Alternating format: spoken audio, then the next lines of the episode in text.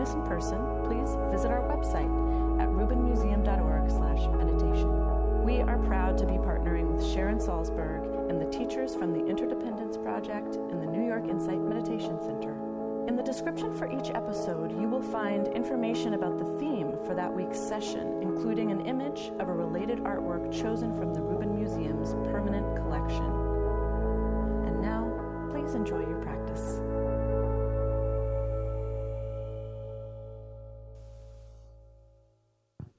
Hi, everyone. We're talking about being whole this month. And so I hope you made it here in one piece. It looks like you did. And believe it or not, next time we see each other, if you're here next week, it will officially be spring. Just take that in for a moment. Might help you on the on the trek home. So, as I mentioned, we're talking about being whole this month, and we're using the visual element of the fractal to symbolize that. And um, when we see fractals in nature, we uh, often will see them uh, in a snowflake or frozen water. Uh, we'll see them in um, plant life, like the fern frond, or we'll see them even uh, along the shape of a coastline. And a fractal is a repeating pattern that um, that builds uh, in in terms of its size, and you can see in the most minute detail of a fern frond the same exact shape that you see in the actual um, fern itself. And this reminds us of the relationship between the whole and the part. And is a metaphor for us this month in uh, terms of the Buddha's teachings and um, what we can find even if we sit with just one uh, teaching in particular and how fruitful um, and, and deep an experience that can be in and of itself. Um, today we are looking at a mandala.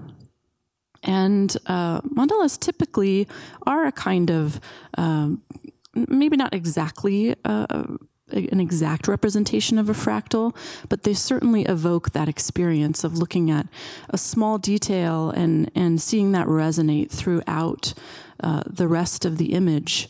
And um, certainly the shape of a mandala is um, repeated in that same way. So we have the center core and then kind of circles and squares around one another uh, concentrically until they reach the outside.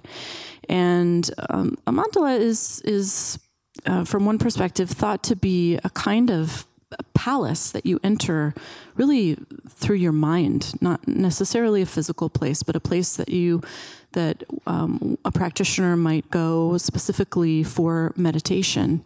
So it's interesting to consider uh, today in this setting, though we're we're coming at this from a different a different way. But um, the mandala is, um, in fact, this one that we're looking at today includes four different mandalas within one. So you see that these four are distinct from one another. Um, and the, um, experience of the practitioner would be to picture themselves inside this kind of layout of a palace. So what you're seeing here is sort of like the bird's eye view of uh, four palaces that make up one. And so you can see the doors, the four doors, uh, four directions, um, uh, the, the, four gates that uh, you can enter through and work your way towards the center.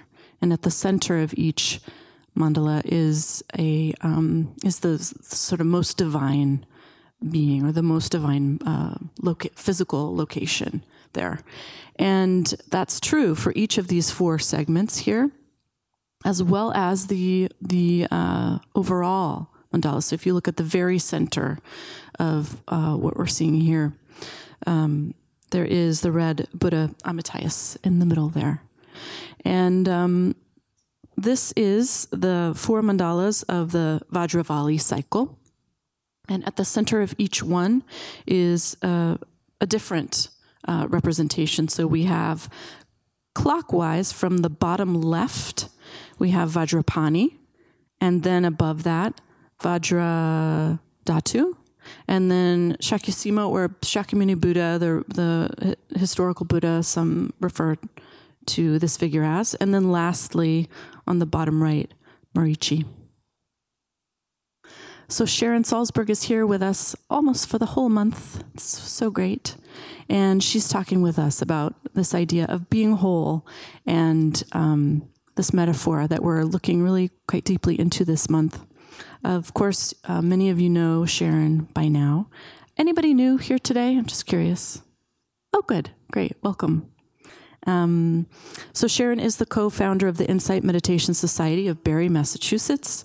She has been studying and teaching for many years and is the author of um, really wonderful books. If you want to, uh, if you're new to this and you want to take your um, practice to another level and you want a great book uh, to help you do that, Sharon's books are excellent uh, for practitioners, experienced and brand new. So please welcome her, Sharon Salzberg.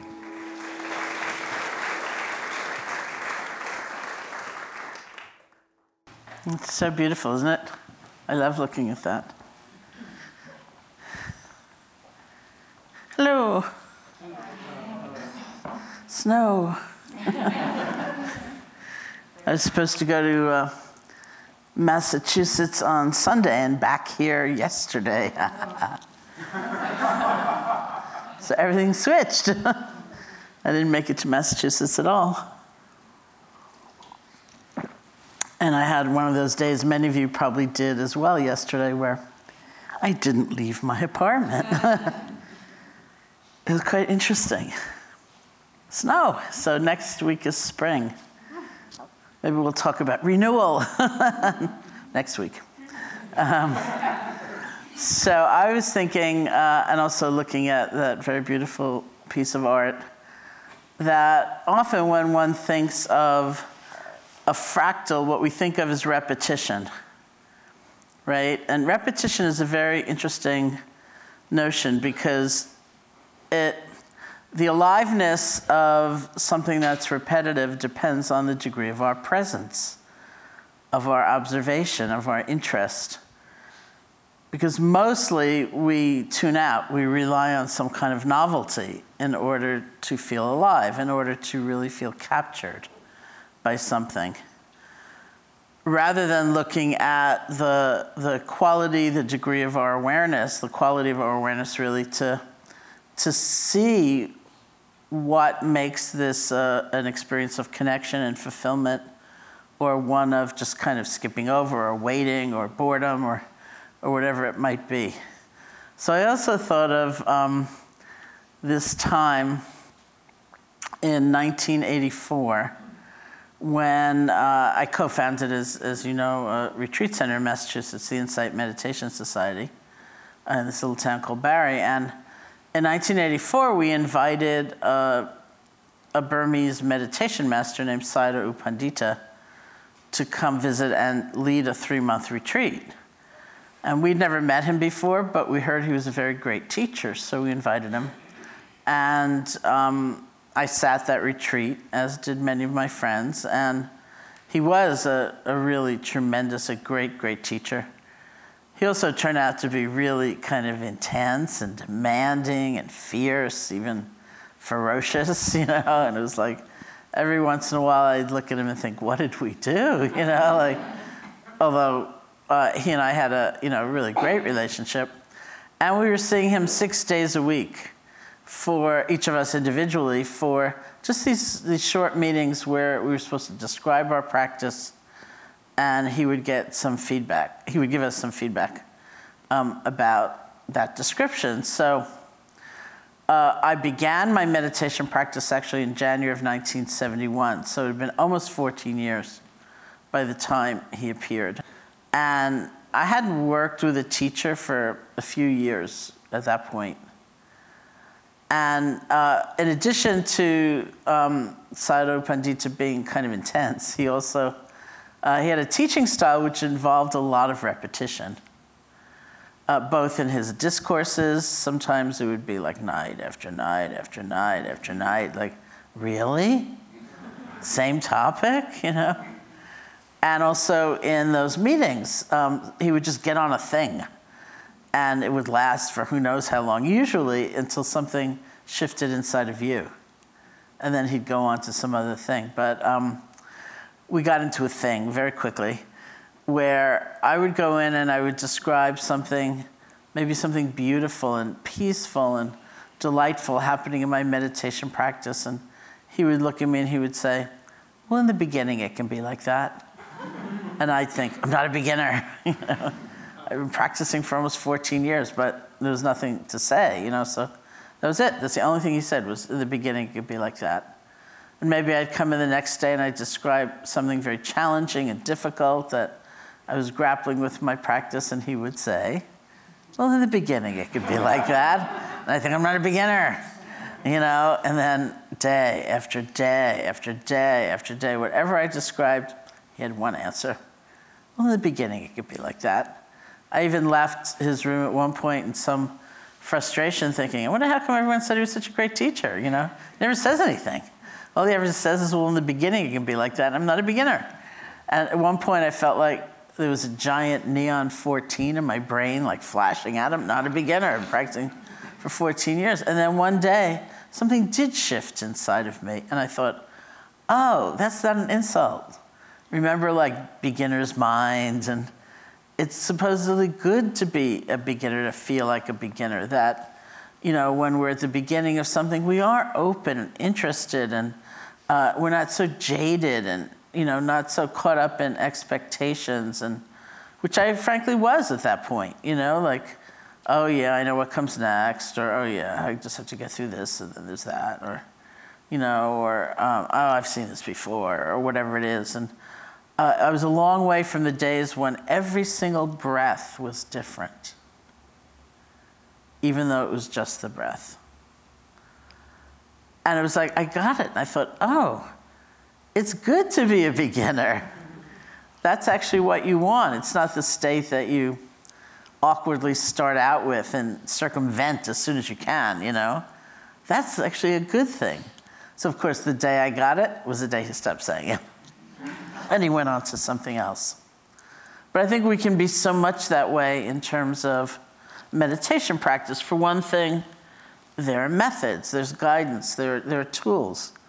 And it's easy to think, oh, it started with that. Why is that still here? You know, like, that's like 101. I should be way, way beyond that now. And, and it's confounding to us that in a lot of ways the instruction never changes we change. And our understanding changes, and our experience changes, and our ability to let go changes, and our um, interest in what's happening, even if it's not like flamboyant and dramatic, it changes. Our ability to be with adversity changes, our compassion changes. But it's still often like sit down and feel your breath, really?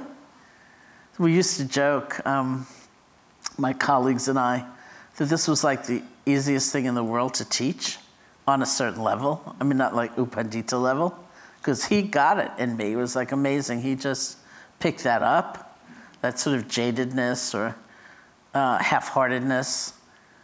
And would I have gotten it myself? Eventually, I actually do believe that because I really believe in the integrity of one's practice and that these things do get revealed to us. But he got it a little sooner, I think. than I got it, and he really, you know, he made sure I understood it. Um, but apart from that, you know, we used to joke like, yeah, you only ever say like one thing, you know, like be aware of it or could you be mindful of it? It's not a lot to learn in terms of, you know, the, the scope of your instruction. But it's not that easy to do. And uh, it's not that easy to be that simple, for one thing and to do the same thing again and again with uh, that kind of actual intensity, presence, you know, wholeheartedness. I do look back in those days when I first began, which is now 45 years ago or more, my meditation, and I think, it felt like a miracle to be aware of a breath. It was like such a big thing, like, wow. And so amazing, and something you'd like talk about. Like, I felt little tingles or whatever, and I think, oh my God, I can't believe we talked about that. But wow, it was so extraordinary.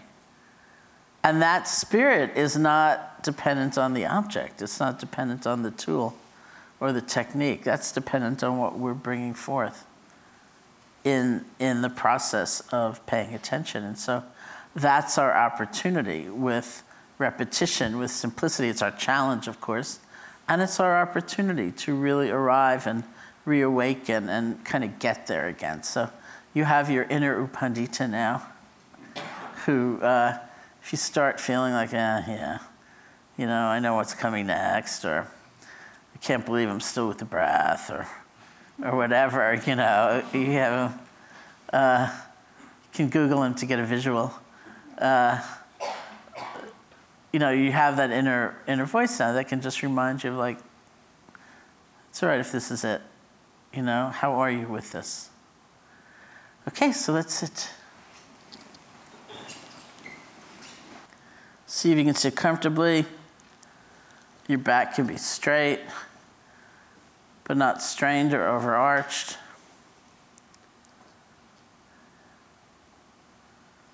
Close your eyes or not, however you feel most at ease. If you start to get really sleepy, it's fine to open your eyes and continue on.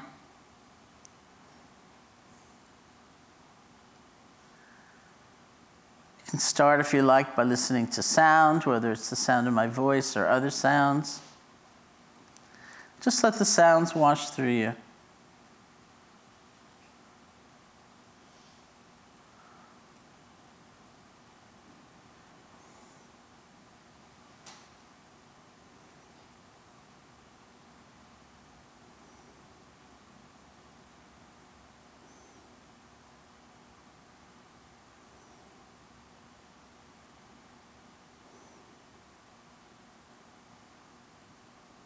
And bring your attention to the feeling of your body sitting, whatever sensations you discover.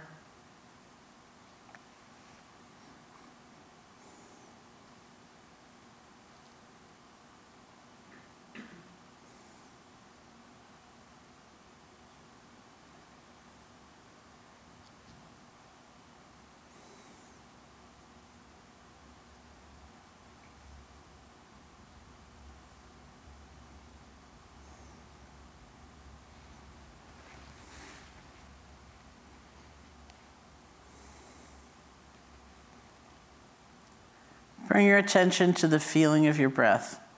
And in this system, it's just the normal, natural breath. You don't have to try to make it deeper or different. You can find that place where the breath is clearest for you or strongest for you. Bring your attention there and just rest. See if you can feel one breath.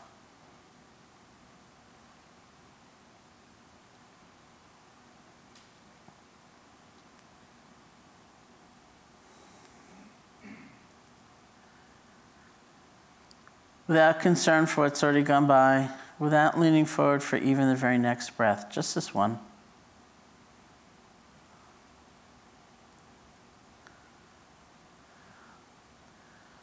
And if you like, you can use a quiet mental notation like in, out, or rising, falling to help support the awareness of the breath.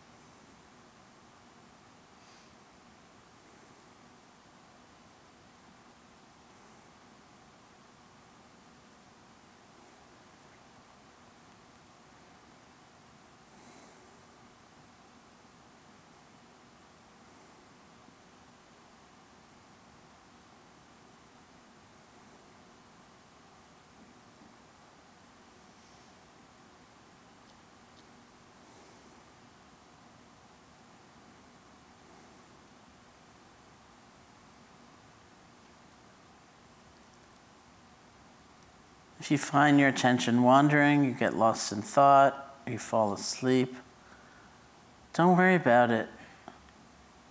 We say the most important moment in the whole process is the next moment after you've been gone, after you've drifted away. It's the moment of recovery, of recapturing our attention. First, letting go of whatever's been distracting, letting go gently. And then, with kindness toward oneself, just returning your attention to the feeling of the breath. So, if you have to let go and begin again a few billion times in the next few minutes, it's totally fine.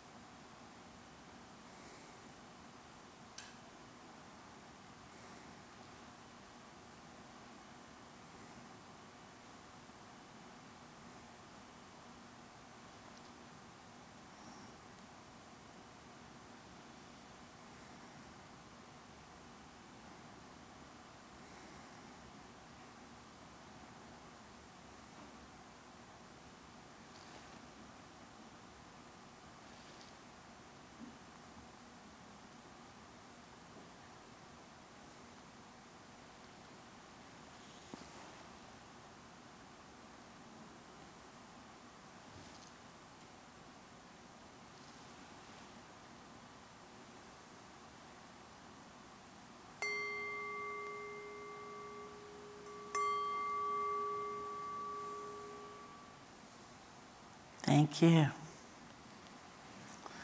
Be well, be happy. See you next week.